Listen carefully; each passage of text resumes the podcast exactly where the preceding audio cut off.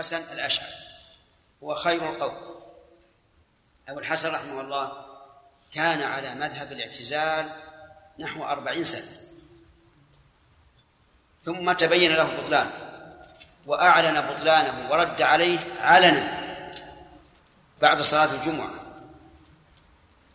ثم كان على مذهب وسط بين مذهب المعتزلة وأهل السنة ثم هداه الله إلى مذهب أهل السنة والجماعة وصرح بأنه على مذهب الإمام المبجل أحمد بن عبد الله بن حنبل. ولكن قومه الذين انتسبوا إليه بقوا في مذهبه الذي هو دون الاعتزال ولكنه لم يبلغ إلى مذهب أهل السنة والجماعة. هو قال هو قال إن الله فوق العرش واستولى مقالة كل ذي بهتان. في الأشاعرة الآن ما يقول الله استوى على العرش؟ والإمام الذي ينتسبون إليه يقول إن الله استوى على العرش ويقول إن استولى مقالة كل ذي بهتان. وهذا من العجب أن ينتسبوا إلى إمام ثم يخالفوا قوله. فيقال إذا كنتم صادقين فهذا كتبه.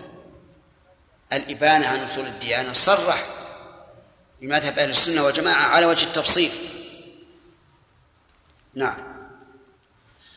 في كتبه طرا وقرر قول ذي الإثبات تقريرا عظيم الشان.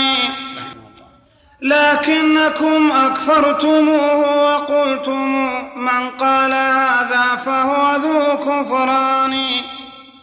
هم أتباعه الآن لا يكفرونه لا يقولون إنه كافر. يعني كيف يقولون إنه كافر وهم يدعون أنهم متبعون؟ لكن يقولون من قال هذا فهو, فهو كافر. ثم ينكرون ثبوت كتبه الأخيرة. ويقول هذا ويقولون إنها ليست له فينكرونها. كما قال الله عز وجل جحدوا بها واستيقنتها أنفسهم ظلما وعلوا. نعم. فخيار عسكركم فأنتم منهم برآء إذ قربوا من الإيمان. هذه العساكر قد تلاقت جهرة ودنا القتال وصيح بالأقران صفوا الجيوش وعبئوها وابرزوا للحرب واقتربوا من الفرسان فهم إلى لقياكم بالشوق كي يوفوا بنذرهم من القربان. ولهم إليكم شوق ذي قرم فما يشفيه غير موائد اللحمان تبا لكم لو تعقلون لكنتم خلف الخدور كأضعف النسوان. من أين أنتم والحديث وأهله والوحي والمعقول بالبرهان؟ ما عندكم إلا الدعاوي والشكاوي أو شهادات على البهتان. هذا الذي والله نلنا منكم في الحرب إذ يتقابل الصفان. والله ما جئتم بقال الله أو قال الرسول ونحن في الميدان. إلا بجعجعة وفرقعة وغمغمة وقعقعة بكل لسان. ويحق ذاك لكم وأنتم أهله أنتم بحاصلكم أولو عرفان. وبحقكم تحموا مناصبكم وأن تحموا مآكلكم بكل سنان. وبحقنا نحمي الهدى ونذب عن سنن الرسول ومقتضى القرآن. قبح الإله مناصبا ومآكلا قامت على العدوان والطغيان. والله لو جئتم بقال الله أو قال الرسول كفعل ذي الإيمان. كنا لكم شاويش تعظيم وإجلال كشاويش لذي سلطان. لكن هجرتم ذا وجئتم بدعة وأردتم التعظيم بالبهتان. معاني الأبيات واضحة. كلها تدل على حماسة وقوة وشجاعة وحق له أن يفعل نعم فصل. العلم قال الله قال رسوله قال الصحابة هم أولو العرفان. ما العلم نصبك للخلاف سفاهة بين الرسول وبين رأي فلان؟ كلا ولا جحد الصفات لربنا في قالب التنزيه والسبحان. كلا ولا نفي العلو لفاطر الأكوان فوق جميع ذي الأكوان. كلا ولا عزل النصوص وعنا ليست تفيد حقائق الإيمان. إذ لا تفيدكم يقينا لا ولا علما فقد عزلت عن الإيقان. والعلم عندكم ينال بغيرها بزب بز والعلم عندكم ينال بغيرها بزبالة الأفكار والأذهان. سميتموه قواطعا عقلية تنفي الظواهر حاملات معاني كلا ولا إحصاء آراء الرجال وضبطها بالحصر والحسبان. كلا ولا التأويل والتبديل والتحريف للوحيين بالبهتان. كلا ولا الإشكال والتشكيك والوقف الذي ما فيه من عرفان. هذه علومكم التي من أجلها عاديتمونا يا أولي العرفان. هذا فصل مهم جدا. يقول رحمه الله العلم قال الله قال رسوله الكتاب والسنة قال الصحابة هم أولي العرفان. هذه ثلاثة مصادر للعلم القرآن والسنة وأقوال الصحابة. فإذا أجمع الصحابة على شيء فهو حقا لا شك لا شك فيه. فهو حق لا شك فيه. فلنسأل هل أجمع الصحابة على إجراء نصوص الصفات على ظاهرها؟ نعم أجمعوا على ذلك. ما منهم أحد فسر استوى على العرش باستولى عليه. ولا أحد فسر منهم يد الله بقدرته.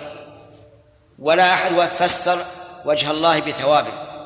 أبدا. وعلى هذا فهم مجمعون على ظاهر الكتاب والسنة.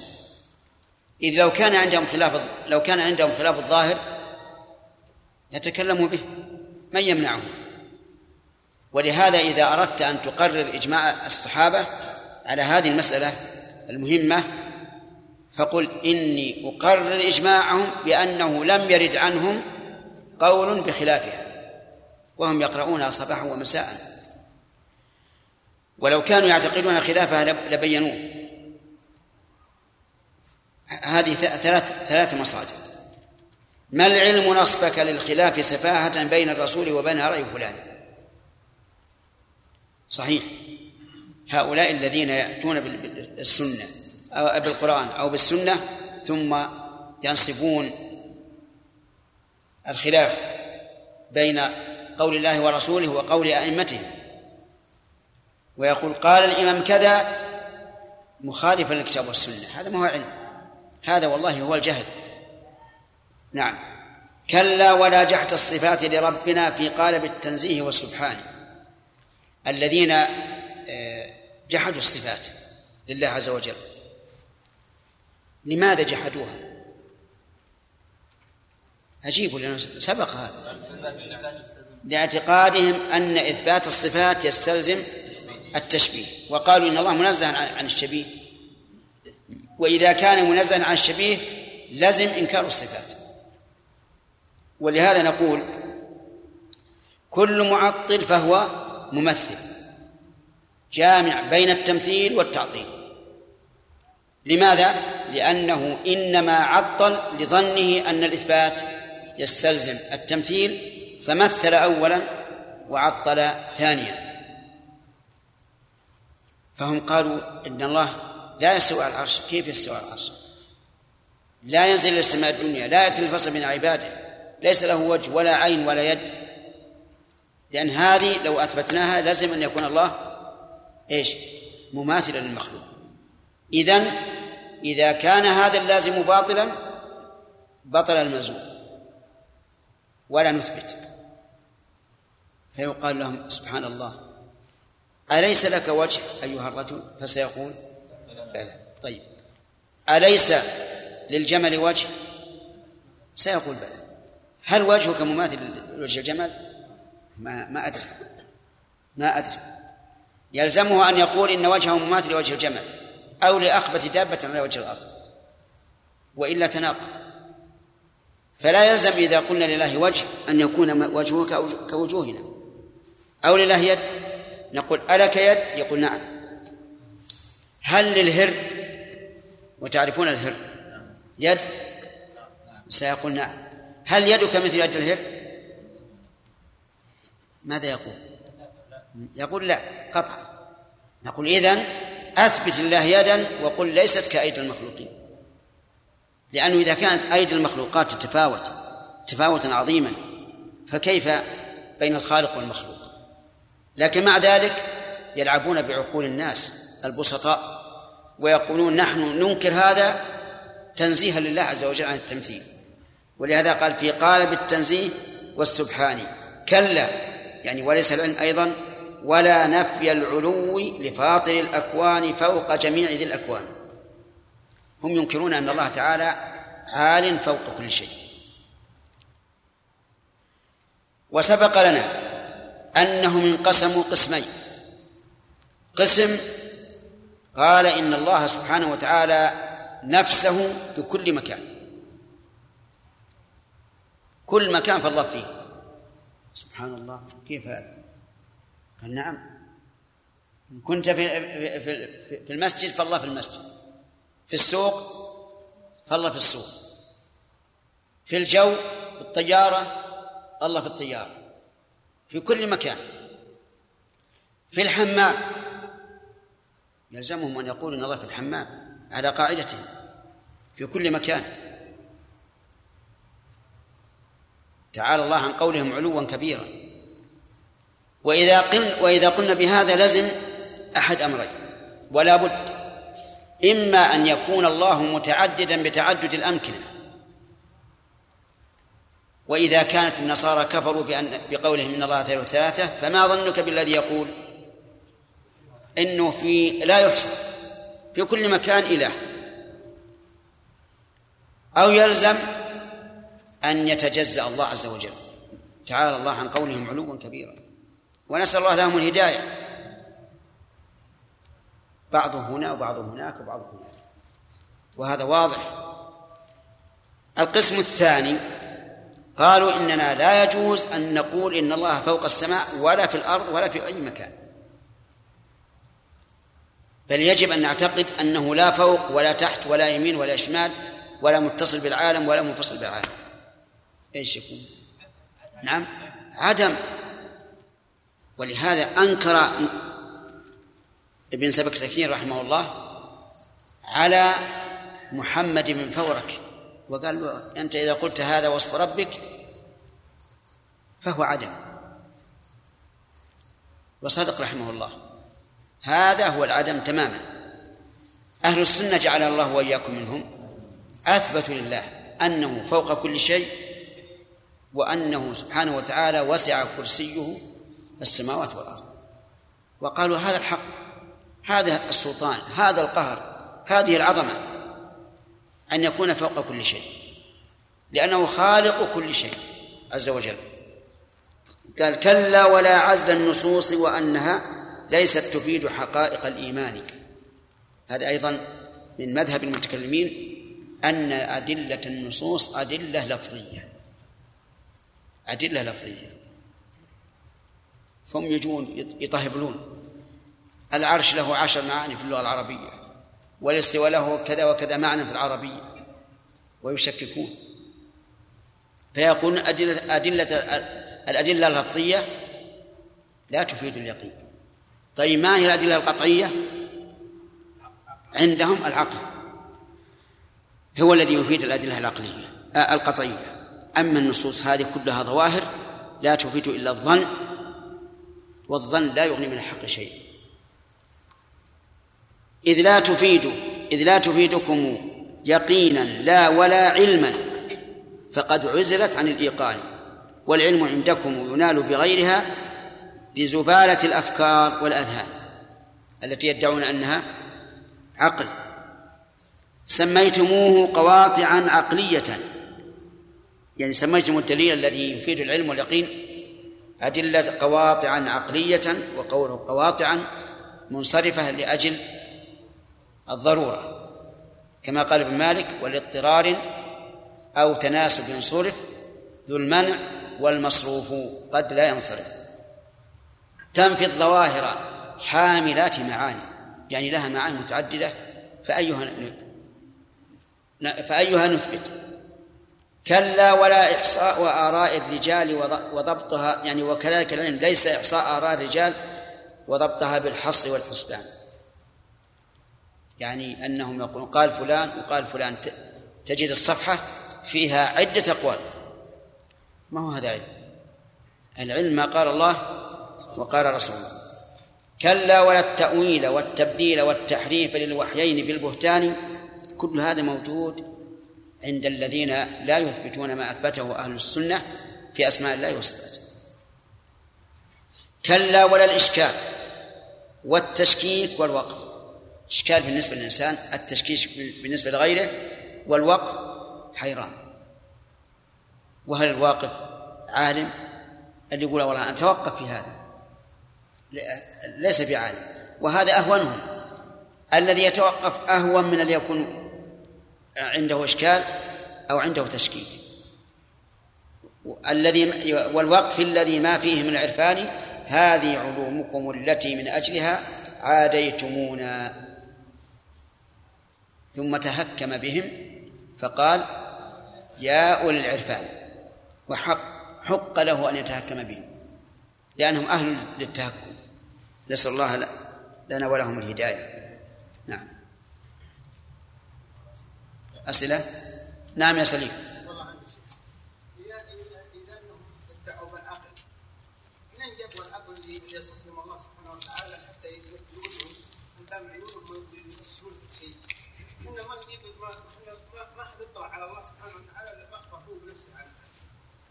اي هذا احمد ربك يعني يا شيخ ان أهل الباطل يدعون بالبطلان مثل الرافضه ينكرون الحق من ما ما جاب عقل يتبعون ويتبعون الاهواء الأول اللي هم اللي يجيبها اللي يصفون اللي يصفون عليها هم يحطون على الصفات هم يتبعون فيها خطا والحق اللي يصف على علي يعرفونها اي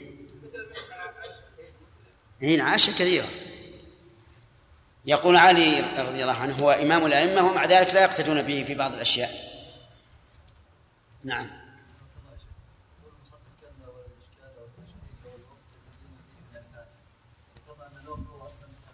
نعم. ها؟ لا لا. التشكيك يشكك الناس. يقول مثلا آه، أنتم تقولون كذا يلزم منه كذا مثلا. والوقف يقول أنا ما عندي علم. وهذا كثير. حتى الإمام أحمد رحمه الله في مسائل فقهية يتوقف. نعم يا محمد خليل. إيش؟ نعم. وليس برسول وأنه يعني قبل انه وإذا كان على هذا الهو يعني قد يقول أنه يعني؟ كل من ذكر في القرآن باسم النبي فهو رسول. خذها. كل من ذكر باسم نبي هو رسول. والظاهر والله أعلم أن إدريس من أنبياء بني إسرائيل. هذا هو الظاهر. أن كل من ذكر اسمه في القرآن أنه رسول. أنه نبي فهو رسول. وهذا آدم قلت أنا آدم النبي فقط. ما إيه ما ذكر في القرآن النبي آدم. هل ذكر النبي؟ نعم. وأهل الإلحاد حزب جنكس خان. حزب. جنكس خان. إيش؟ جنكس خان. يا قوم صالحتم نفاة الذات والأوصاف صلحا موجبا لأماني. وأغرتم وهنا عليهم غارة قعقعتم فيها لهم بشنان.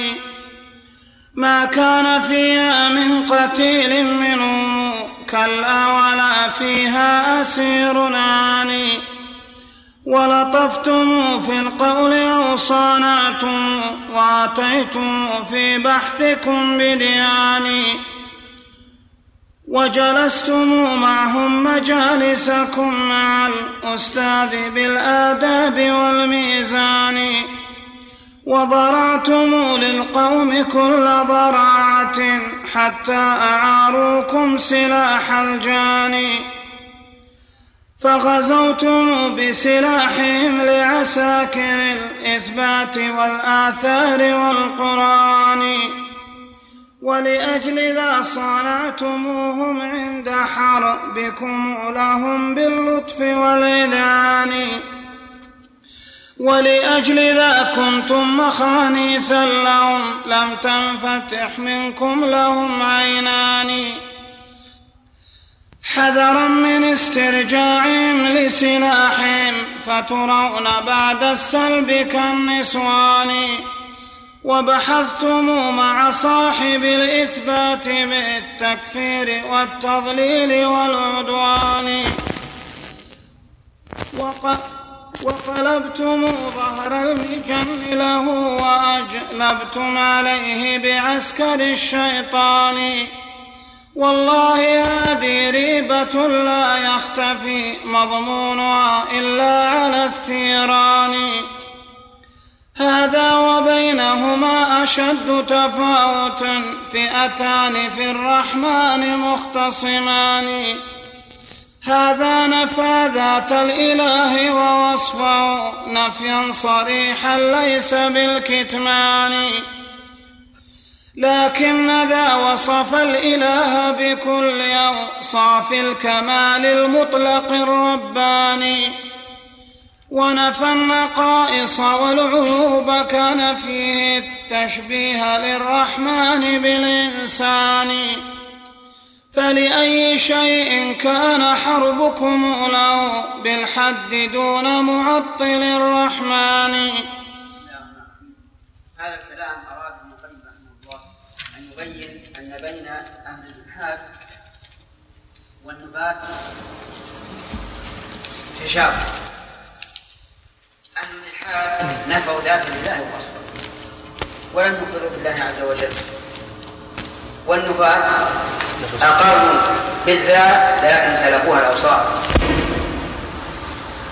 فصار الطرفان كلاهما متفق على نفي الحقائق لكن هذا في الصفات وذاك في الذات. فإذا هذه هدنة اجتمع الطرفان على أهل الإثبات.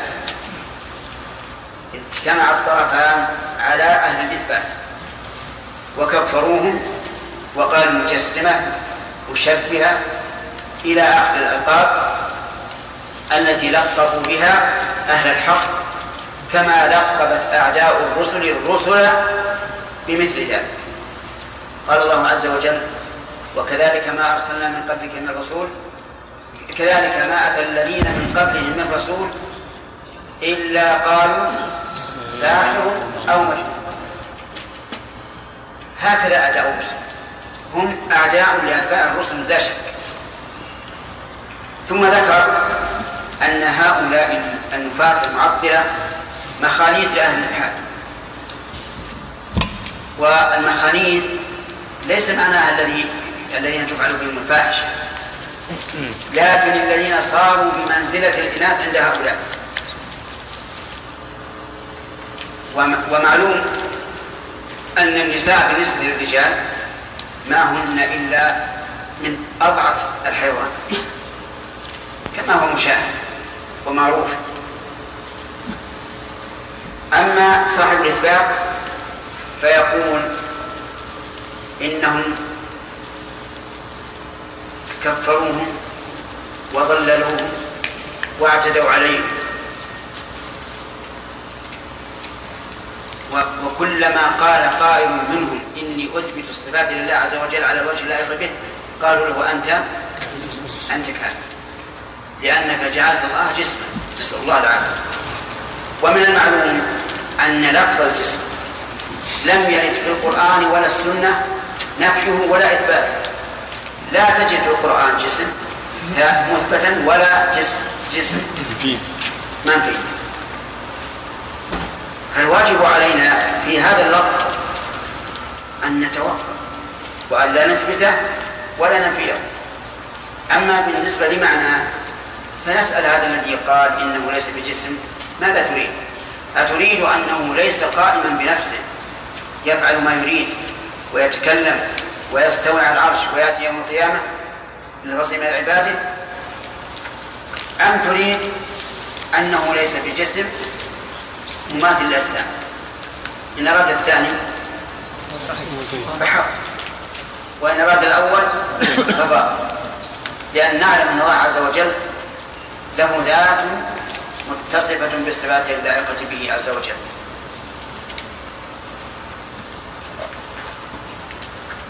نعم. فلأي شيء كان حربكم وضرعتم للقوم كل ضراعة حتى أعاروكم سلاح الجاني فغزوتم بسلاحهم لعساكر الإثبات والآثار والقرآن.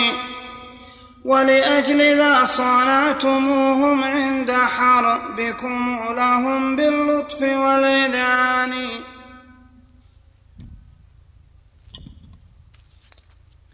ولأجل ذا كنتم مخانيثا لهم لم تنفتح منكم لهم عينان.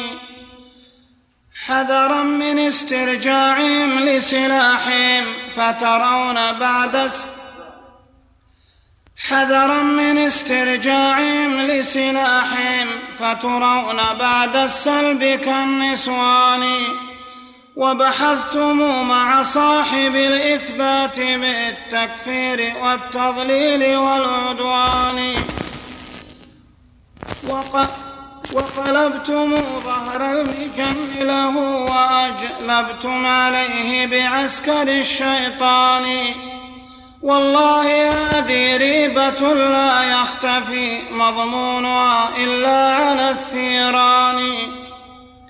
هذا وبينهما أشد تفاوت فئتان في الرحمن مختصمان. هذا هذا نفى ذات الإله ووصفه نفيا صريحا ليس بالكتمان. لكن ذا وصف الإله بكل أو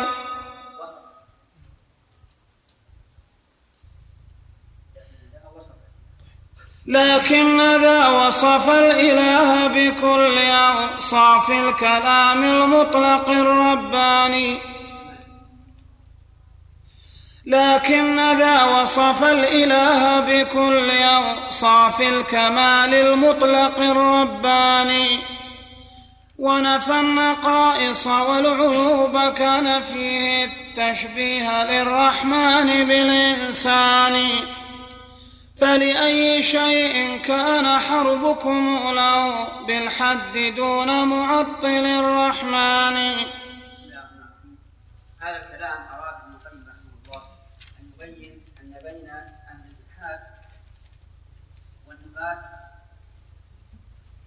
تشابه الإلحاد نفوا ذات الله ولم يقروا بالله عز وجل والنفاة أقروا بالذات لكن سلبوها الأوصاف فصار الطرفان كلاهما متفق على نفي الحقائق لكن هذا في الصفات وذاك في الذات فإذا هذه هدنة اجتمع الطرفان على أهل الإثبات. اجتمع الطرفان على أهل الإثبات وكفروهم وقالوا مجسمة مشبهة إلى آخر الألقاب التي لقبوا بها أهل الحق كما لقبت أعداء الرسل الرسل بمثل ذلك. قال الله عز وجل وكذلك ما أرسلنا من قبلك من الرسول كذلك ما أتى الذين من قبلهم من رسول إلا قالوا ساحر أو مجنون هكذا أعداء الرسل. هم أعداء لأتباع الرسل لا شك. ثم ذكر أن هؤلاء النفاة المعطلة مخانيث لأهل الحال. والمخانيث ليس معناها الذي الذين تفعل بهم الفاحشة. لكن الذين صاروا بمنزلة الإناث عند هؤلاء. ومعلوم أن النساء بالنسبة للرجال ما هن إلا من أضعف الحيوان كما هو مشاهد ومعروف. أما صاحب الإثبات فيقول إنهم كفروهم وضللوهم واعتدوا عليهم. وكلما قال قائل منهم إني أثبت الصفات لله عز وجل على الوجه اللائق به قالوا له أنت أنت كافر لأنك جعلت الله جسما نسأل الله العافية. ومن المعلوم أن لفظ الجسم لم يرد في القرآن ولا السنة نفيه ولا إثباته. لا تجد في القرآن جسم مثبتا ولا جسم. جسم ما فيه. فالواجب علينا في هذا اللفظ أن نتوقف وأن لا نثبته ولا نفيه أما بالنسبة لمعنى فنسأل هذا الذي قال إنه ليس بجسم ماذا تريد؟ أتريد أنه ليس قائما بنفسه يفعل ما يريد ويتكلم ويستوي على العرش ويأتي يوم القيامة من من عباده؟ أم تريد أنه ليس بجسم مماثل الأجسام. إن أراد الثاني فحق وإن أراد الأول فباطل لأن نعلم أن الله عز وجل له ذات متصفة بصفاته اللائقة به عز وجل.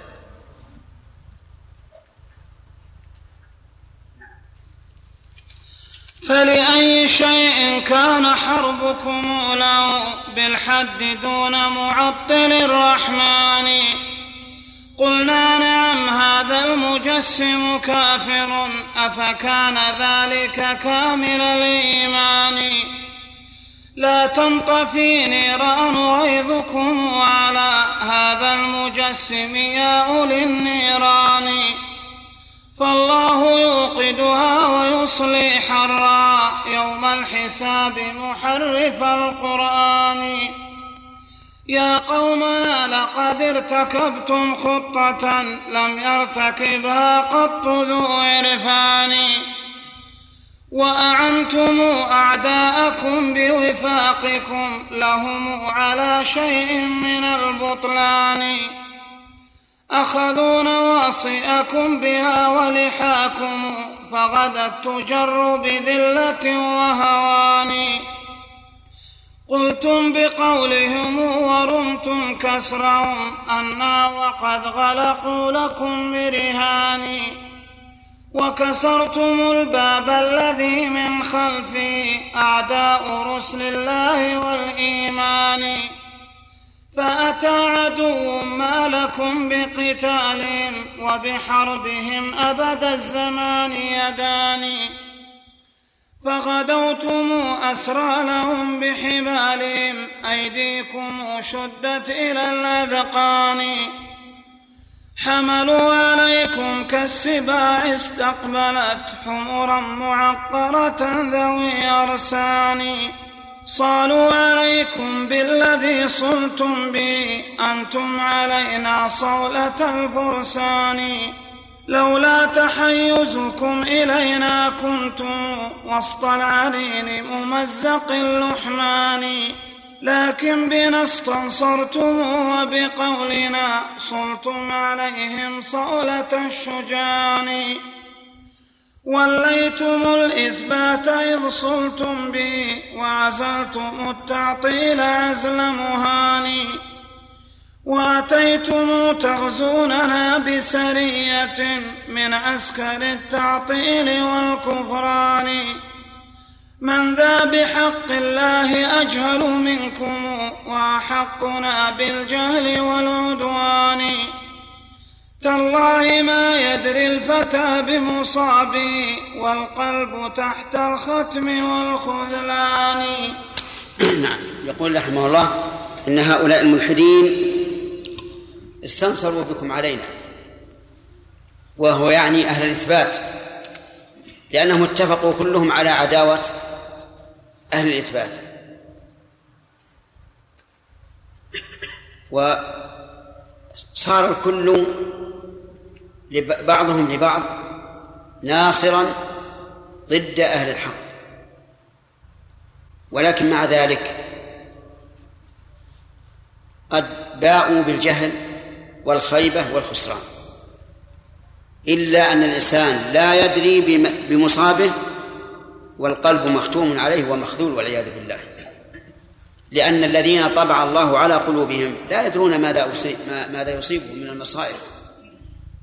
حتى إنهم إذا تليت عليهم آيات الرحمن قالوا هذا أساطير الأولين لأنهم لا يصل إليهم الحق. والخلاصة من هذا كله هو أن أهل الإلحاد والتعطيل كلاهما حربان على أهل الإثبات. لكن رحمه الله عنده تخيل كبير وتصور عجيب. الله أكبر نعم. فصل في مصارع النفاة والمعطلين بأسنة أمراء الإثبات الموحدين الأسنة ما هي؟ الرماح. وأمراء الإثبات يريد بهم علماء العلماء. علماء الإثبات.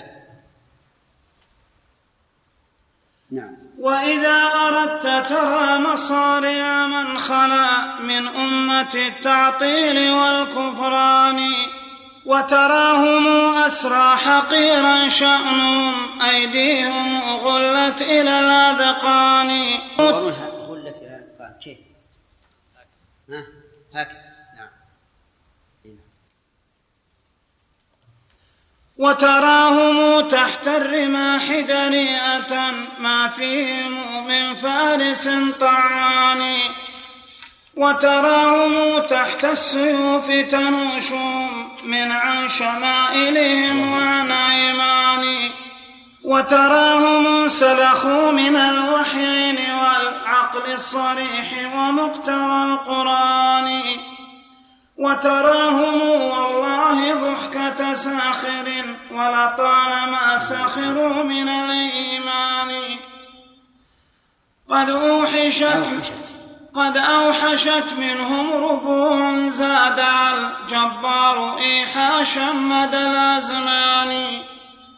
وخلت ديارهم وشتت شملهم ما فيهم رجلان مجتمعان. قد عطل الرحمن أفئدة لهم من كل معرفة ومن إيمان. إذ عطلوا الرحمن من أوصافه والعرش أخلوه من الرحمن. بل عطلوه عن الكلام وعن صفات كماله بالجهل والبهتان. فاقرأ تصانيف الإمام حقيقة شيخ الوجود العالم الرباني. الله أكبر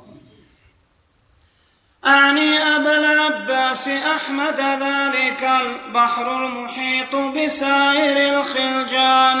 يعني ابن تيمية يكنى أبا العباس رحمه الله وهو ليس له ولد وليس له زوجة ما تزوج الرجل. فقيل لعله ليس فيه ما ما في الرجال من شهوة النساء. وقيل لأنه كان مشتغلا مشتغلا بالدعوة إلى الله عز وجل والجهاد باللسان والبنان والسنان. وهذا هو الأقرب بل هو المتعين لأن الرجل وأعني به ابن تيمية رحمه الله إذا تكلم عن الجماع تعرف أنه يتكلم عن علم ودراية.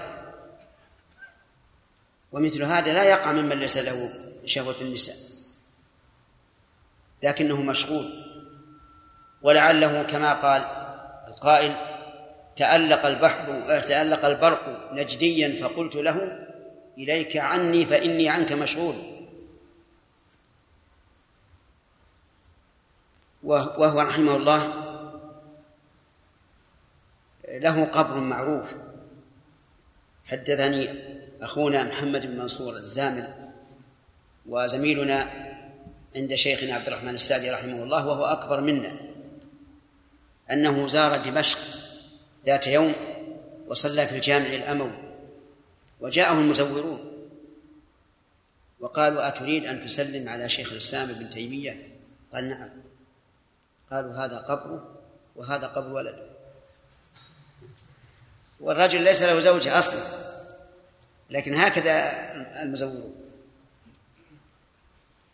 المهم أن أبا العباس رحمه الله وصفه ابن القيم بأنه بحر محيط وما ومن سواه؟ خلجان. الله أكبر. نعم. ذلك فضل الله يؤتيه من يشاء. واقرأ كتاب العقل والنقل الذي ما في الوجود له نظير ثاني. وكذاك مراده رحمه الله في الرد على على أهل المنطق وأهل الكلام. وليس مراده أنه ليس له نظير ثاني في كل شيء. من المعلوم من ابن القيم رحمه الله يعلم علم اليقين أن كتاب الله عز وجل أعظم منه. وما صح من سنة رسول الله صلى الله عليه وسلم أعظم منه. لكن في الرد على هؤلاء ليس له نظير. نعم. وكذاك منهاج له في رد قول الروافض شيعة الشيطان. الله أكبر. سماهم شيعة الشيطان. أي مساعدوه وناصروه. وصدق رحمه الله في وصفه. هؤلاء الشيعة لا يزالون يستدلون بقول أشياخهم وما يرونه من الأحاديث التي بعضها صحيح وبعضها غير صحيح. والعجب أن متأخريهم يستدلون بالأدلة التي استدل بها المتقدمون وردها موجود في هذا الكتاب منهاج أهل السنة. منهاج أهل السنة. فمن أراد أن يتشبع من الرد عليهم فعليه بهذا الكتاب. فإنه يجد كل ما يحتجون به من الأدلة النقلية أو العقلية في هذا الكتاب ويجد الرد عليهم من هذا العالم البحر رحمه الله. نعم. وكذاك أهل الاعتزال فإنه أرداهم في حفرة الجبان. وكذلك التأسيس أصبح نقض أعجوبة للعالم الرباني. وكذاك أجوبة له مصرية في ست أسفار كتبن سمان سمان يعني ضخمة. وهذه ما إلى الآن ما اطلعنا عليها. الله أعلم. وكذا جواب للنصارى فيما يشفي الصدور فإنه سفران المراد الجواب الصحيح لمن بدل دين المسيح وهذا موجود والحمد لله بكثرة. وكذاك شرح عقيدة للأصبهاني شارح المحصول شرح بياني فيها النبوات التي إثباتها في غاية التقرير والتبيان. والله ما لأولي الكلام نظير أبدا وكتبهم بكل مكان. وكذا حدوث العالم العلوي والسفلي فيه في أتم بيان. وكذا قواعد الاستقامة إنا صفران فيما بيننا ضخمان. هذا موجود مطبوع كتاب الاستقامة. جيد في موضوعه. نعم. وقرأت أكثرها عليه فزادني والله في علم وفي إيمان. هذا ولو حدثت نفسي أنه قبلي يموت لكان غير الشان. وكان معناه يقول إني قرأت بعض مؤلفاته عليه. قرأت بعض المؤلفات عليه وزاده في علم وفي إيمان ويقول لو حدثت أنه يموت قبلي لكان غير هذا الشأن. يعني لاجتهدت في في قراءة في قراءة كتبه كلها عليه. غفر الله لهما نعم. وكذاك توحيد الفلاسفة الأولى توحيدهم هو غاية الكفران. سفر لطيف فيه نقض اصولهم بحقيقة المعقول والبرهان. وكذاك تسعينية فيها له رد على من قال بالنفسان. تسعون وجها بينت بطلانه أعني كلام النفس ذا الوحدان وهذا رد على الأشعرية الذين يقولون إن كلام الله ليس بحرف وصوت مسموع ولكنه المعنى القائم بنفسه. رد عليهم من تسعين وجه. رحمه الله. الله أكبر. نعم. وكذا قواعده الكبار وإنا أوفى من المئتين في الحسبان. لم يتسع نظمي يقول ما ندري أين هذا. قواعد كبار. أوفى من المئتين. أكثر من مئتين قاعدة. لو أحد يطوف حول العالم يبحث عن الكتب هذه. لم يتسع نظمي لها فأسوقا فأشرت بعض إشارة لبياني. وكذا رسائله إلى البلدان والأطراف والأصحاب والإخوان. هي في الورى مبثوثة معلومة تبتاع بالغالي من الأثمان. وكذا فتاواه فأخبرني الذي أضحى عليها دائم الطوفان بلغ الذي ألفاه منها عدة الأيام من شهر بلا نقصان. كم؟ ثلاثين مجلد. الفتاوى. نعم. سفر يقابل كل يوم والذي قد فاتني منها بلا حسبان. هذا وليس يقصر التفسير عن عشر كبار ليس ذا نقصان. وكذا المفاريد التي في كل مسألة فسفر واضح التبيان. ما بين عشر؟ ما بين عشر أو تزيد بضعفها هي كالنجوم لسالك حيران. رحمه الله رحمه الله. وله المقامات الشهيرة في الورى قد قامها لله غير جبان نصر الإله ودينه وكتابه. مقاماته الشهيرة أنه رجل شجاع مقدام في الحرب.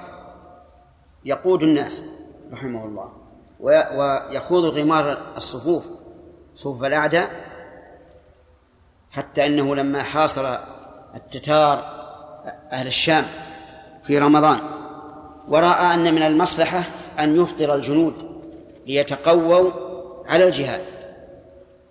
أفتاهم رحمه الله بأنه يجوز لهم أن يفطروا ليتقووا على القتال لأن الإنسان سوف يتعب مع الصوم. ولكن العلماء قالوا لا يجوز الفطر لأنه لا سفر ولا مرض. والفطر إنما يكون في السفر أو المرض. فاستدل عليهم رحمه الله بقول النبي صلى الله عليه وسلم في غزوة الفتح كان يأمرهم أن يفطروا في أثناء السفر. ولما قربوا من مكة قال أفطروا فإن الفطر أقوى لكم. لم يقل أفطروا فإنكم مسافرون. قد الفطر أقوى لكم. فدل هذا على أنه إذا كان الفطر أقوى للعدو أقوى على العدو فإنه جائز. ثم أخذ معه كسر من الخبز وجعل يأكلها بين الناس بين صفوف المقاتلين من أجل أن يطمئنوا إلى الاقتداء به والتأسي به رحمه الله. وجزاه عن سامي خيرا. ونسأل الله أن يجعلنا وإياكم معه في جنات النعيم. نعم. نصر الإله ودينه وكتابه ورسوله بالسيف والبرهان. أبدى فضائحهم وبين جهلهم وأرى تناقضهم بكل زمان. وأصارهم والله تحت نعال أهل الحق بعد ملابس التيجان. الله أكبر. كانوا بالأول لهم السيطرة على كثير من العلماء في شبهاتهم وحججهم الباطلة وكان لهم التيجان كالملوك. ولكنه رحمه الله لما بين ما بين من فضائحهم وتناقضهم وجهلهم صاروا بعد هذا إيش؟ تحت النعال. وناهيك بهذا الذل والعياذ بالله. وأصارهم تحت الحضيض وطالما كانوا هم وأصارهم تحت الحضيض وطالما كانوا هم الأعلام للبلدان. الله أكبر. ومن العجائب أنه بسلاحهم أرداهم تحت الحضيض الداني. نعم هذا والله من العجائب. أن أدلتهم يجعلها أدلة عليهم حتى إنه في كتابه درء تعارض العقل والنقل. قال أنا ملتزم لكل من استدل على باطله بدليل صحيح أن أجعله دليلا عليه. وفعل. وعلى هذا فما يستدلون به على باطلهم يجعله دليلا عليه. أرداهم بسلاحه الله أكبر. نعم. كانت نواصينا بأيديهم فما منا لهم إلا أسير عاني فغدت نواصيهم بأيدينا فلا يلقوننا إلا بحبل أماني الله أكبر. وغدت يعني معناه كانوا بالأول لهم الغلبة ونواصي الناس بأيديهم ثم صاروا بالعكس. لما جاء هذا الحبر الذي من الله به على الأمة الإسلامية صاروا لا يلقوننا إلا بحبل أمان يعني يقولون أمنا كالأسير يطلب من ممن أسره أن يؤمنه. نعم.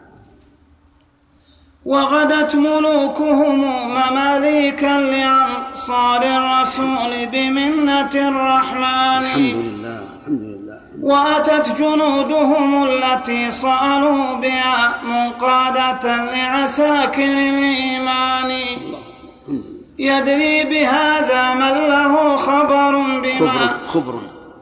يدري بهذا من له خبر بما قد قاله في ربه الفئتان. والفدم يوحشنا وليس هناكم فحضوره ومغيبه سيان. اللهم الحمد لله. هذه من نعمة الله أن الله سبحانه وتعالى يقيض عند كل بدعة وفتنة من يبين هذه البدعة ويظهرها. اللهم لك الحمد. فصل في بيان أن المصيبة التي حلت بأهل التعطيل والكفران من جهة الأسماء التي ما أنزل الله بها من سلطان. يا قوم أصل بلائكم أسماء لم ينزل بها الرحمن من سلطان.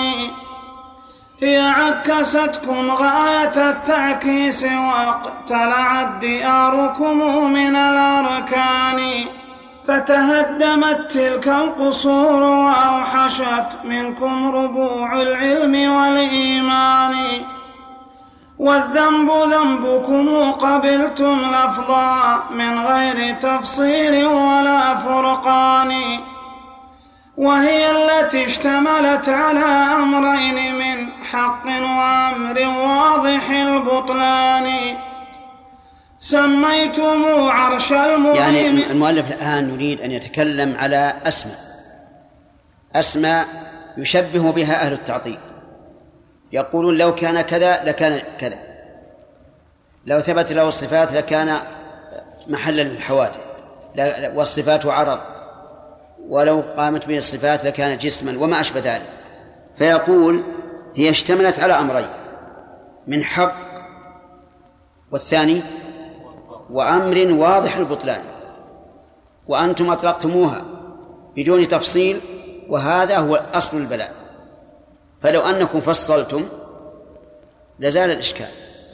وسيتبين. نعم. سميتم عرش المهيمن حيزا والإستواء تحيزا بمكان.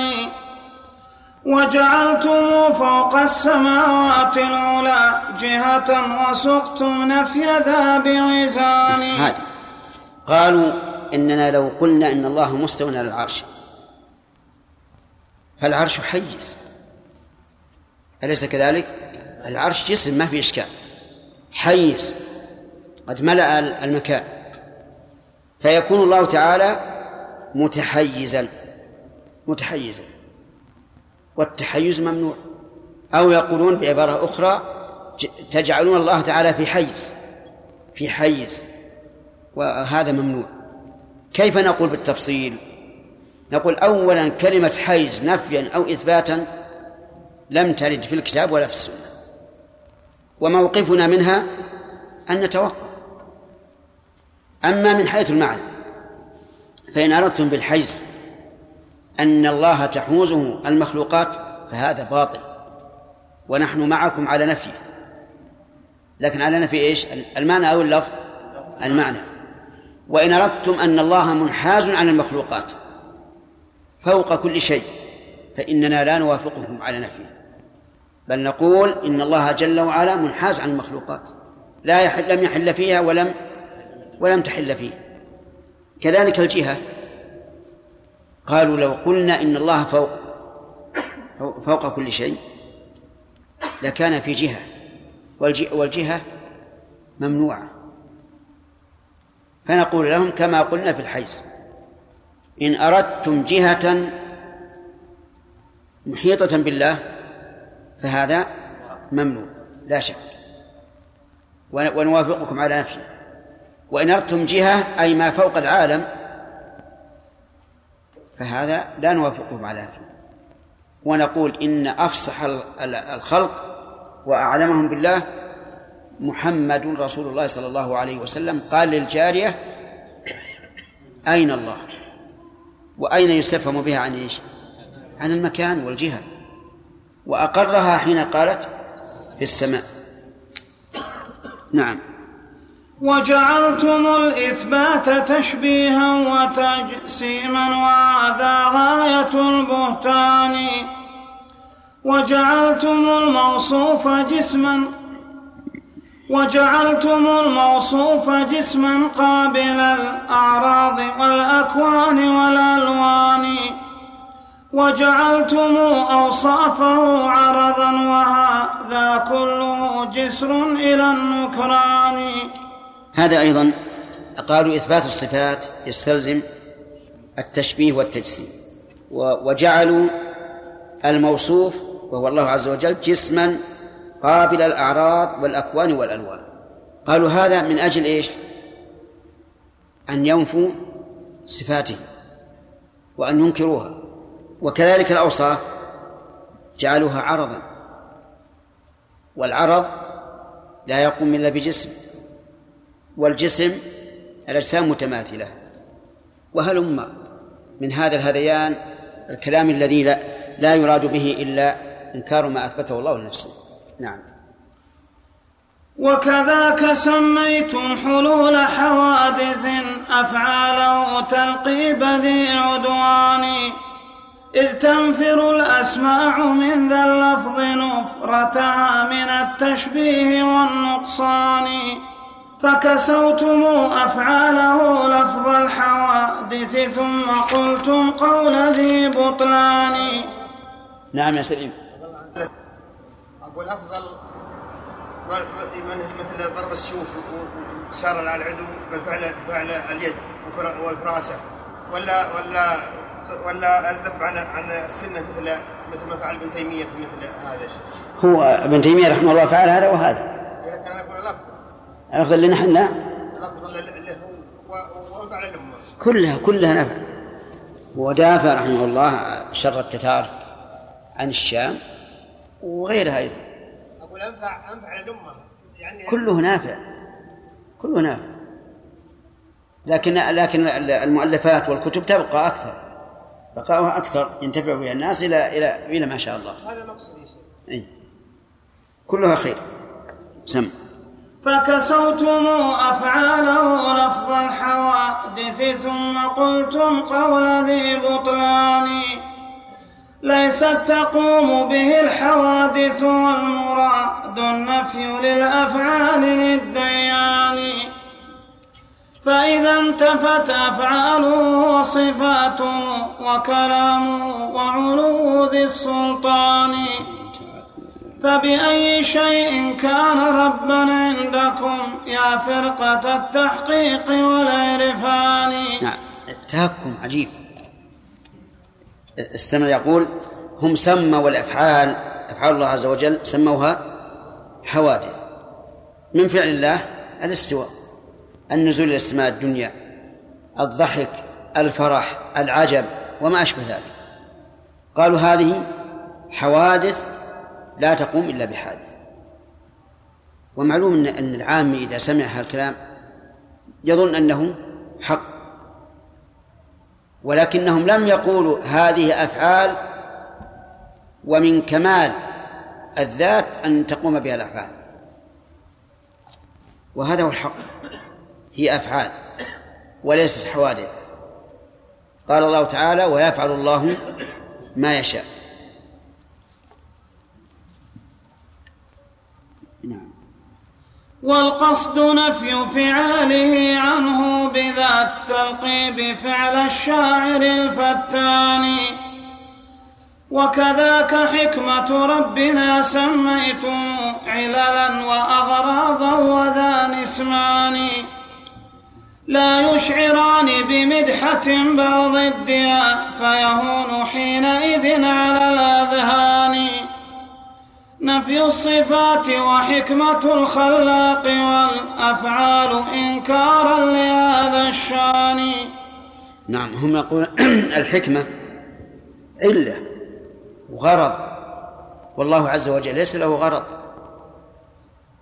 وليس يفعل لعلة. إذن أفعاله لا حكمة لها. يضل من يشاء لغير حكمة يهدي من يشاء لغير حكمة. يوجب أشياء لغير حكمة يحرم أشياء لغير حكمة. ما له حكمة إطلاقا. لأن الحكمة غرض. أنت عندما تفعل شيئا لشيء معناها أنك فعلت هذا لهذا. والله تعالى منزه عن الأغراض. والجواب عن هذا سهل جدا. أن نقول إن أردتم بالأغراض الأغراض التي يحتاجها فهذا باطل وليس مرادا وإن أردتم بالأغراض مصلحة العباد فهذا حق. سموه ما شئتم. ومن سجعهم في الثناء على الله سبحان من تنزه عن الأعراض والأغراض والأبعاض سجع له رنين في الأذن لكنه يخرق الأذن فيفسد الدماغ. من تنزه عن عن الأغراض يعني نفي الحكمة. والأعراض الصفات. والأبعاض اليد والوجه والعلم وما أشبه ذلك. نعم. وكذا استواء الرب فوق العرش قلتم إنه التركيب ذو بطلان. وكذاك وجه الرب جل جلاله وكذاك لفظ يد ولفظ يدان سميتم ذا كله الأعضاء بل سميتم في القرآن الكريم يد ويدان وأيد. قال الله تعالى تبارك الذي بيده الملك. ويدان بل يداه مبسوطتان. وأيد مما عملت أيدينا أنعاما. وليس من ذلك قوله تعالى والسماء بنيناها بأيد فإنه يحرم أن تفسرها بأنها أيد يد الله عز وجل لأنها لأن الله لم يضفها لنفسه. ما قال بأيدينا. وأنت إذا أضفتها إلى الله فقد افتريت على الله كذبا. إذا ما المراد؟ خلقناها بأيد؟ أي بقوة. فهي مصدر. من آد يئيد. كقولهم باع يبيع. نال ينال نيلا. وما أشبه ذلك من المصادر. فهي مصدر. وليست تعبر عن يد الله سبحانه وتعالى. فإذا قال قائل كيف نجمع بين المثنى والجمع والمفرد؟ نقول الحمد لله ليس هناك تناقض. الجمع للتعظيم والمفرد المضاف للعموم والمثنى هو هو, هو الواقع. أن الله له يدان اثنتان لا تشبهان أيدي المخلوقين. سميتم ذا كله الأعضاء بل سميتموه جوارح الإنسان. وسطوتم بالنفي حينئذ عليه كنفينا للعيب مع نقصان. قلتم ننزهه عن الأعراض والأغراض والأبعاض والجثمان. وعن الحوادث أن تحل بذاته سبحانه من طارق الحدثان. والقصد نفي صفاته وفعاله والاستواء وحكمة الرحمن. ليسمع كلامهم. ننزهه عن الأعراض والأغراض والأبعاض يغتر بهذا. ويظن أنه حق. وابن القيم يقول قصدكم نفي الصفات والأفعال والاستواء وحكمة الرحمن. أربعة أشياء. أي نعم. والناس أكثرهم بسجن اللفظ محبوسون خوف معرة السجان. والكل إلا الفرد يقبل مذهبا في قالب ويرده في ثاني. صحيح. بعض الناس بل أكثر الناس محبوس باللفظ. لا يدري ما الغرض ولا ما القصد فتجده إذا صيغ إليه بشيء على وجه معين أثبته وعلى وجه آخر ينكره لأنه لا يقدس إلا اللفظ فقط. مثلا إذا إذا قال له إن الله عز وجل لا يحتاج إلى أحد فهو منزه عن الأغراض يقول صحيح. وإذا قيل له إن الله يفعل لا لحكمة بل سفه وعبث. ماذا يقول؟ صحيح ولا غير صحيح؟ غير صحيح مع أن المعنى واحد. اللهم اهدنا فيمن هديت. والقصد أن الذات والأوصاف والأفعال لا تنفى بذا الهذيان. سموه شئتم فليس الشأن في الأسماء بل في مقصد ومعاني صحيح. الأسماء لا تغير الحقائق. ولهذا أخبر النبي صلى الله عليه وسلم أنه يأتي أناس يشربون الخمر يسمونها بغير اسمها. وأكثر الناس محبوسون على اللفظ الآن عند عند الكفار والفساق والفجار يسمون الخمر الشراب الروحي ولكنه الشراب الجنوني في الواقع لأنه يجعل الإنسان في في جنون بل أخبث. نعم. كم ذا توسمتم بلفظ الجسم والتجسيم للتعطيل والكفران؟ وجعلتموه الترس إن قلنا لكم الله فوق العرش والأكوان. قلتم لنا جسم على جسم تعالى الله عن جسم وعن جثمان. وكذاك إن قلنا القرآن كلام منه بدا لم يبد من إنسان. كلا ولا ملك ولا لوح ولكن قاله الرحمن قول بيان قلتم لنا إن الكلام قيام بالجسم أيضا وهو ذو حدثان. عرض يقول إذا كلام الله عز وجل القرآن تكلم الله عز وجل به حقيقة وسمعه جبريل.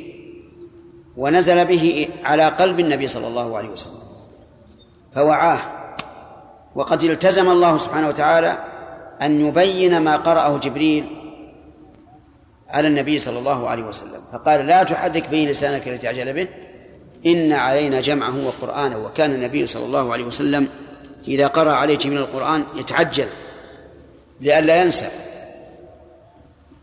فقال الله له لا تحرك به لسانك لتعجل به. إن علينا جمعه وقرآنه. يعني لن يتفرق عليك ولن تنساه. فإذا قرأناه يعني قرأه جبريل بعدها؟ فإذا قرأناه فاتبع قرآنه يعني بعد ما يخلص ثم إن علينا بيانه. تكفى الله بهذا. هم يقولون لا. الله ما يتكلم. وقوله رحمه الله إنه لم آه لم يبدو من إنسان ولا من ملك. لم يبدو من إنسان كالنبي صلى الله عليه وسلم. وكما قالوا إنما يعلمه بشر. ولا ملك يعني جبريل. ولا لوح يعني ما أخذ من اللوح المحفوظ. بل هو كلام الله من الله إلى جبريل إلى محمد عليه الصلاة والسلام. فإن قال قائل أليس الله يقول إنه لقول رسول كريم في موضعين من كلام الله؟ فالجواب بلى. قال تعالى إنه لقول رسول كريم وما هو بقول شاعر. قليلا ما تؤمنون. الرسول الكريم في هذه الآية محمد صلى الله عليه وعلى آله وسلم. وقال تعالى وما هو بقول نعم. وقال تعالى إنه لقول رسول كريم ذي قوة عند ذي العرش مكين. وهذا جبريل. فهل يعقل أن كلاما واحدا ينسب لمتكلمين؟ لا. إذن ليس كلاما لهذا ولا لهذا ولكنه كلام الله عز وجل. وإنما أضيف إلى الرسولين لأنهما بلغاه. و وإلا فإن الكلام يضاف إلى من قاله أولا. نعم. عرض يقوم بغير جسم لم يكن. هذا بمعقول لذي الأذهان. وكذاك حين نقول يعني هم يقولون إن الكلام عرض. ولا يمكن أن يقوم عرض بغير جسم. من أجل أن ينكروا أن يكون الله جسما حتى يتوصلوا بذلك إلى إنكار الصفات. نعم اللهم عافنا.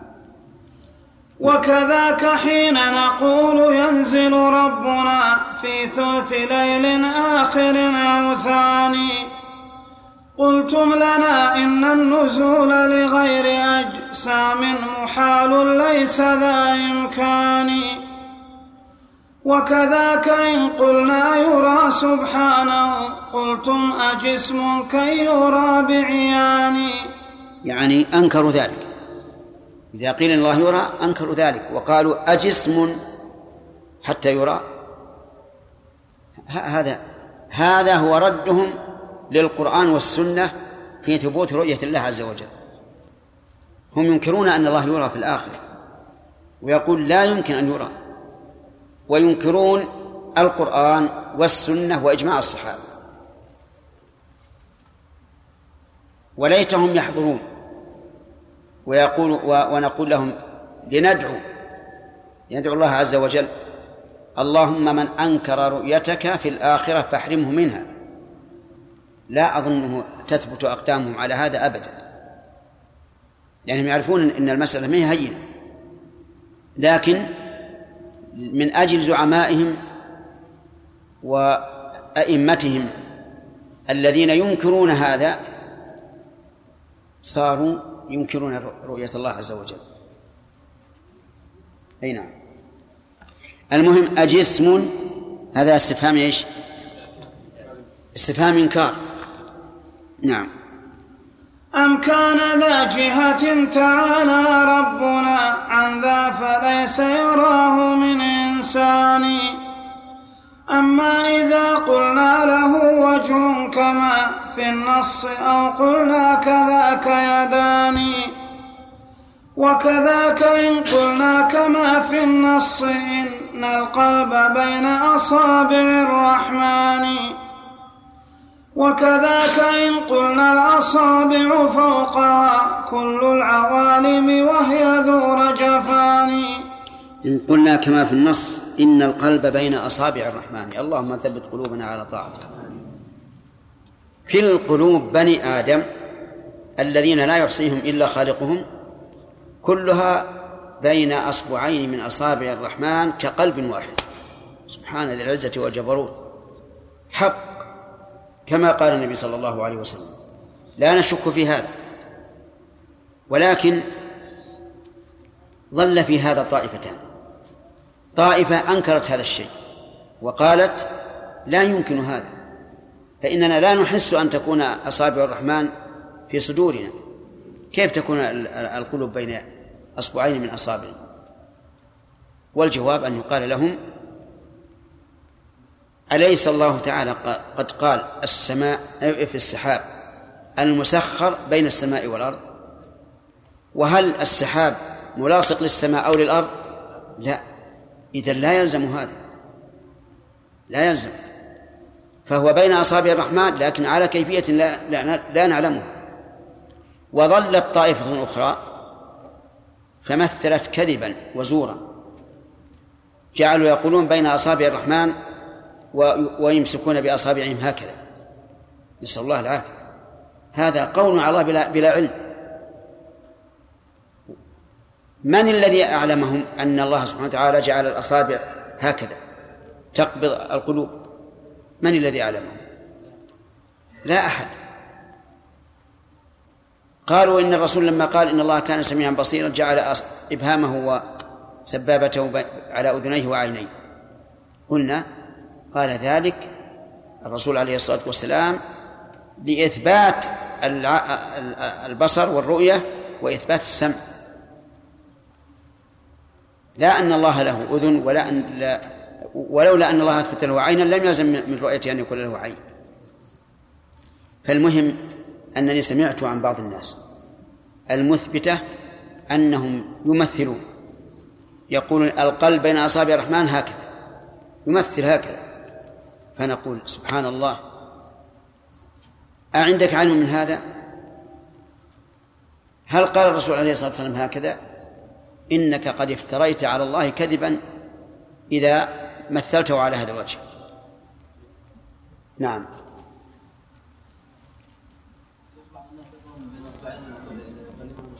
نعم.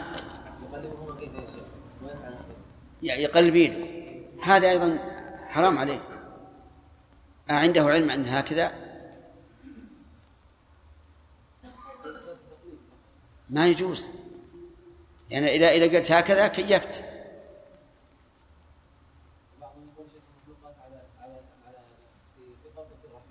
إيش؟ إيه؟ هذا أيضا لا يجوز. لا يجوز أبدا. هذا تمثيل واضح ولا ولا يحل. عليك بما جاءت به النص. هل الرسول فعل هذا وهو أحرص منك على إفهام الناس وتعليم الناس؟ نعم يا سليم. مثل كلامه انه يقول اصابع القلب القلب بين اصابع الرحمن أليس الإنسان بعض بعض الناس يسلم اسلام إسلام تام ويكفر كفرا تام؟ هو من نفس واحد. هذا يا شيخ دليل على على على ما قال الرسول صلى الله عليه وسلم. ما في إشكال. ويكفر كفر بواحد ويسلم في لحظة الإسلام. نعم صحيح. يلقي الله الإيمان في قلبه فيؤمن. ويسخ منه الإيمان فيكفر والعياذ بالله. هذا أكبر دليل يا شيخ قيل لأعرابي بما عرفت ربك. قال بنقض العزائم وصرف الهمم. بنقض العزائم وصرف الهمم. أعرابي. وش معنى نقض العزائم وصرف الهمم؟ الأخ. الجنب لا الجنب ما تعرف؟ نقض العزائم. الإنسان يعزم على الشيء. فيقول سأسافر غدا. وإذا بعزيمته تنتقض بدون أن يقول له أحد شيئا. من الذي نقض هذه العزيمة؟ إلا الله. صار في الهمم أيضا. يكون الإنسان له همة قوية على على شراء شيء أو على دراسة كتاب معين وإذا به تنتقض هذه الهمة. ينصرف عنها. لولا أن القلوب بيد الله عز وجل.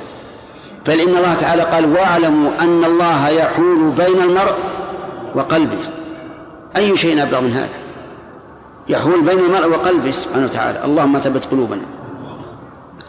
وقيل لأعرابي بما عرفت ربك؟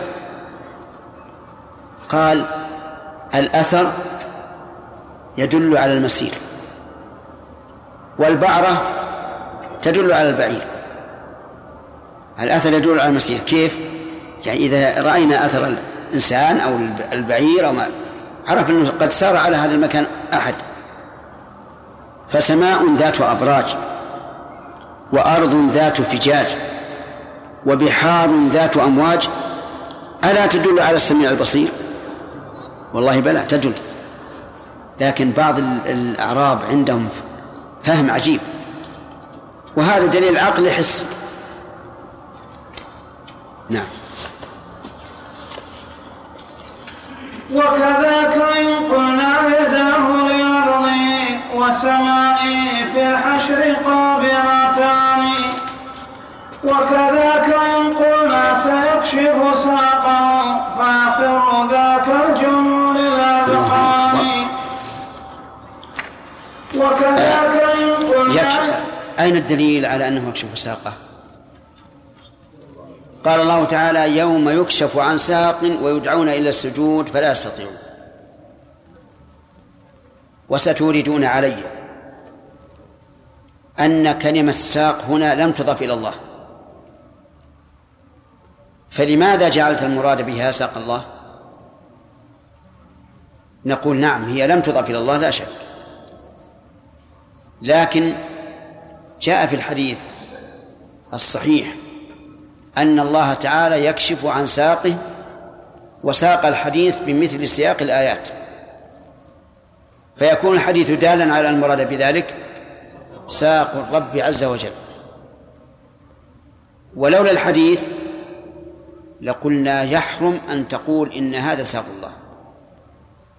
ولهذا ذهب بعض العلماء بعض علماء السلف إلى أن المراد بالساق هنا الشدة.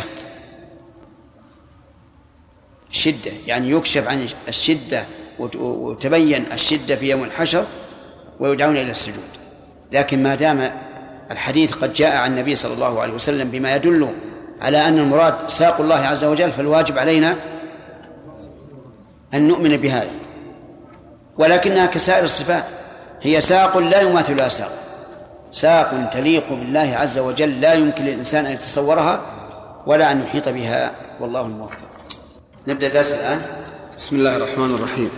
قامت قيامتكم كذاك قيامة الآتي بهذا القول في الرحمن. والله لو قلنا وكذاك إن قلنا يجيء لفصل بين العباد بعدل ذي سلطان. قامت قيامتكم كذاك قيامة الآتي بهذا القول في الرحمن. والله لو قلنا الذي قال الصحابة والأولى من بعدهم بلساني لرجمتمونا بالحجارة إن قدرتم بعد رجم الشتم والعدوان. والله قد كفرتم من قال بعض مقالهم يا أمة العدوان. وجعلتم الجسم الذي قدرتم بطلانه طاغوت ذا البطلان. ووضعتم للجسم معنى غير معروف به في وضع كل لسان. وبنيتم نفي الصفات عليه فاجتمعت لكم إذ ذاك محذوران. كذب على لغة الرسول ونفي إثبات العلو لفاطر الأكوان. وركبتم إذ ذاك تحريفين تحريف الحديث ومحكم القرآن. وكسبتم وزرين وزر النفي والتحريف فاجتمعت لكم كفلان. وعداكم أجران أجر الصدق والإيمان حتى فاتكم حظان. وكسبتم مقتين مقتا إلهكم والمؤمنين فنالكم مقتان ولبستم ثوبين ثوب الجهل والظلم القبيح فبئست الثوبان واتخذتم طرزين طرز الكبر والتيه العظيم فبئست الطرزان ومددتم نحو العلا باعين لكن لم تطل منكم لها الباني. وأتيتموها من سوى أبوابها لكن تسورتم من الحيطان. وغلقتم بابين لو فتح لكم فزتم بكل بشارة وتاني. باب الحديث وباب هذا الوحي من يفتحهما فليهنه البابان.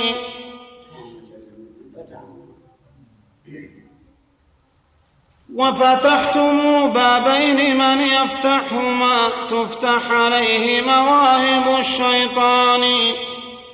باب الكلام وقد نهيتم عنه والباب الحريق فمنطق اليونان.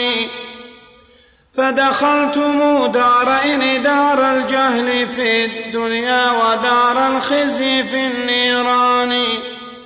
وطعمتم لونين لون الشك والتشكيك بعد فبئست اللونان. وركبتم أمرين كم قد أهلك من أمة في سالف الأزمان. تقديم آراء الرجال على الذي قال الرسول ومحكم القرآن. والثاني نسبتهم إلى الألغاز والتلبيس والتدليس والكتمان. ومكرتم مكرين لو تم لكم لتفصمت فينا عرى الإيمان. أطفأتم نور الكتاب وسنة الهادي بذا التحريف والهذيان. لكنكم أوقدتم للحرب نارا بين طائفتين مختلفان. والله مطفيها بألسنة الأولى قد خصهم بالعلم والإيمان. والله لو غرق المجسم في دم التجسيم من قدم إلى الآذان فالنص أعظم عنده وأجل قدرا أن يعارضه بقول فلان. ما شاء الله هذا الرجل أعطاه الله بلاغة وفصاحة. انظر إلى هذا المثنى من هذه الأشياء. يقول رحمه الله والله قد كفرتم من قال بعض مقالهم يا أمة العدوان. يعني بعض ما قال أهل الإثبات لصفات الله عز وجل. فكيف بمن قال كل القول؟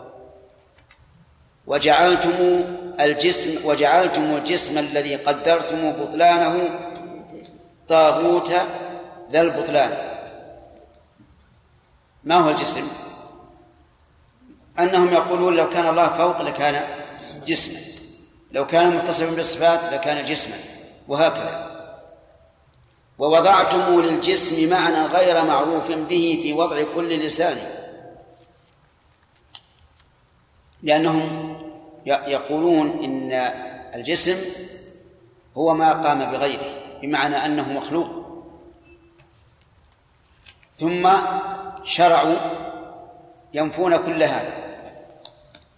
وبنيتم نفي الصفات عليه فاجتمعت لكم إذ ذاك محذوران الأول كذب على لغة الرسول حيث وضعوا للجسم معنى لا يعرف في اللغة العربية وهذا كذب عليه.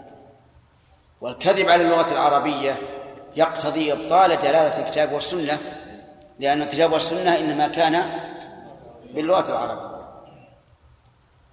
والثاني آه، نفي نفي إثبات العلو لفاضل الأكوان. لأنهم قالوا إذا كان إذا كان في العلو وهو على العرش صار جسما على الجسم والجسم محدود وما أشبه ذلك من هذيان وركبتم إذ ذاك تحريفين تحريف الحديث ومحكم القرآن. وك و واضح. وكسبتم وزرين وزر النفي هذا واحد. والتحريف فاجتمعت لكم كفلان. كفلان يعني من الإثم والوزر والعياذ بالله. من يشفع شفاعة حسنة يكون له